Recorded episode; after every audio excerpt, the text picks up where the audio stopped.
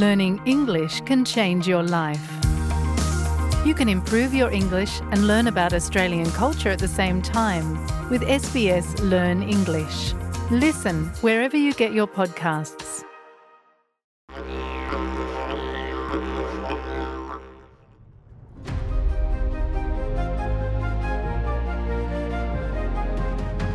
오스 호주 생활의 모든 것을 한국어로 설명해 드립니다.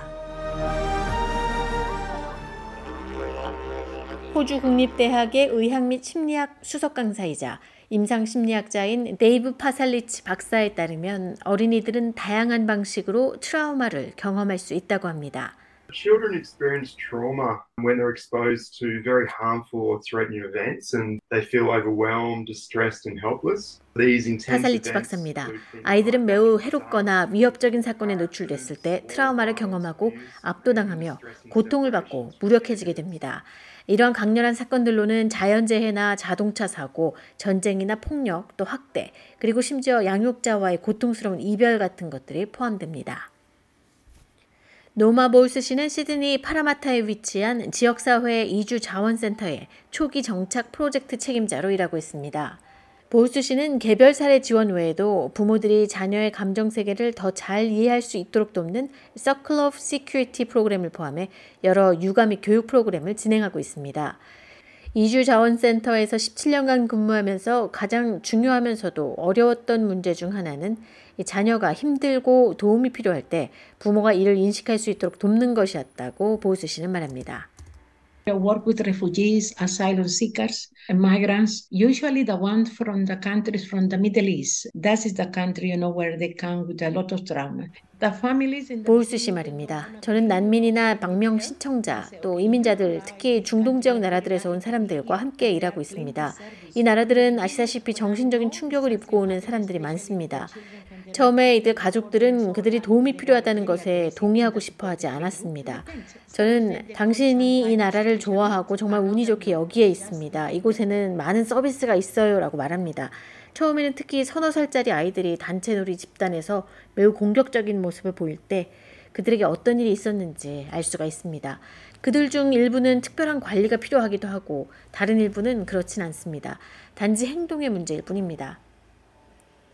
파살리치 박사는 특히 중요한 발달 시기에 트라우마를 경험하게 될 때 이러한 외상은 뇌구조와 기능에 중대한 영향을 미칠 수 있다고 설명합니다. Essentially, when a child's exposed to trauma, the whole world is flipped upside down. So what used to be safe is now dangerous and scary. We know that trauma can impact children's 본질적으로 아이가 트라우마에 노출되면 아이의 온 세계가 뒤집힙니다. 그래서 예전에는 안전하다고 느꼈던 것이 이제는 위험하고 무서워집니다.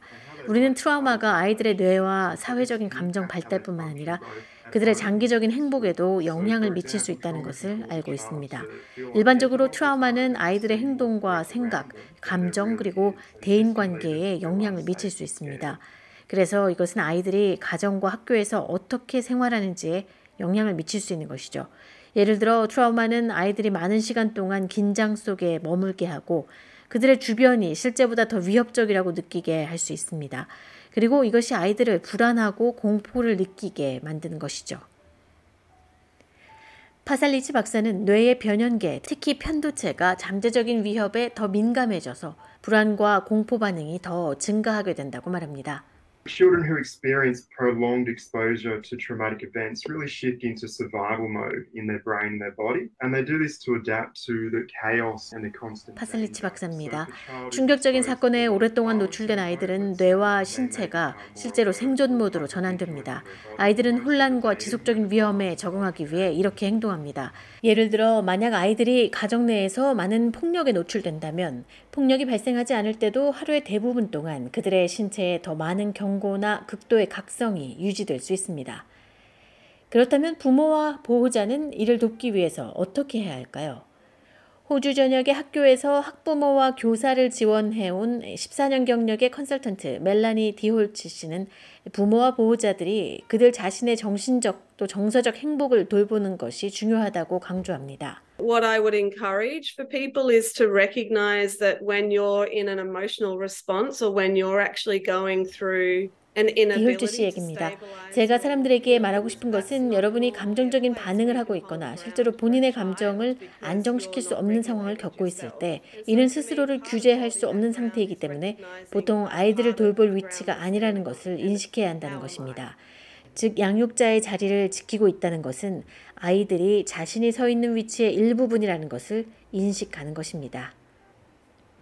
파살리치 박사는 또 부모와 보호자들이 아이의 감정과 요구에 적응하는 것도 중요하다고 말합니다. It's really important for parents first of all to use what we call sensitive parenting. So essentially being curious about 파살리치 박사입니다.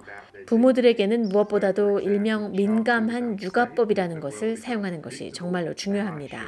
아이들의 행동이 무엇인지 궁금해하는 것에서부터 그들의 마음속 깊은 욕구에 대해 알아챌 수 있습니다. 예를 들어 만약 아이가 안전하지 않다고 느끼고 세상을 예측할 수 없다고 느낀다면 아이들은 꽤 통제불능이거나 심지어 공격적인 행동을 보일 수 있습니다. 하지만 이런 통제불능적인 행동에 반응하는 것 대신에 우리는 뒤로 한 걸음 물러서서 아이의 내면에 담긴 안전에 대한 욕구를 파악하고 대응해야 합니다. 가정에서 안전하고 안정적인 환경을 만드는 것도 중요하다고 파살리치 박사는 설명합니다. It's also important for parents to provide safety and routine in the relationship and family. So really ensuring that your family continues with their typical 파살리치 박사입니다. 부모와의 관계나 가정 내에서 안전과 규칙적인 생활을 제공하는 것 또한 중요합니다. 따라서 가족이 일상적인 하루를 지속할 수 있도록 하는 것은 자녀의 삶에 구조적인 틀을 제공하고 상황을 더 예측 가능하게 하며 안전하게 느끼도록 도울 수 있습니다. 또한 부모들이 자녀와 함께 시간을 보내고 관계를 우선시하는 것이 정말 중요합니다. 따라서 자녀와 안전하고 안정적인 관계를 유지하는 것은 충격적인 사건에 노출된 후에 가장 중요한 활동입니다. 자녀가 차분해지고 회복할 수 있도록 사랑을 많이 주시길 바랍니다. 파살리치 박사는 많은 어린이들이 트라우마로부터 자연적으로 회복되지만 전문적인 도움이 필요한 경우도 있다고 말합니다. If your child does not show a path of recovery or perhaps if their problems escalate and impact on their everyday life, then it's really important to seek. 파살리치 박사입니다. 만약 아이가 회복되는 길이 보이지 않거나 문제가 악화되어 아이들의 일상생활에 영향을 미친다면 전문가의 도움을 받는 것이 정말 중요합니다. 이 도움은 심리학자나 정신건강 상담사 같은 훈련되고 인증을 받은 어린이 트라우마 치료 관련 경험이 있는 치료사들에게 받을 수 있습니다. 브리드 라 하프 씨는 시드니 워리우드에 있는 비센터 재단에서 연극 치료사로 일하고 있습니다. 하프 씨는 놀이 치료법이 아이들과 함께 일하는 데 있어서 연령에 맞게 접근하는 놀이 요법이라고 설명합니다. Similar if an adult went through a trauma, they'd see a counselor, talk out their feelings and try and make sense of their experiences. A child's brain hasn't 하프 씨 말입니다. 만약 어른이 트라우마를 겪는다면 그들은 상담사에게 자신의 감정을 얘기하고 경험을 얘기하며 이해하려고 노력합니다. 하지만 아이들은 뇌, 그 부분을 기능하는 전뇌 부분이 아직 발달하지 않았습니다. 따라서 놀이치료법은 아이들이 겪고 있는 감정을 이해하는 가장 좋은 방법입니다. 아이들은 그들의 경험과 트라우마를 놀이처럼 표현하고 장난감으로 자신의 말을 하는 것이죠.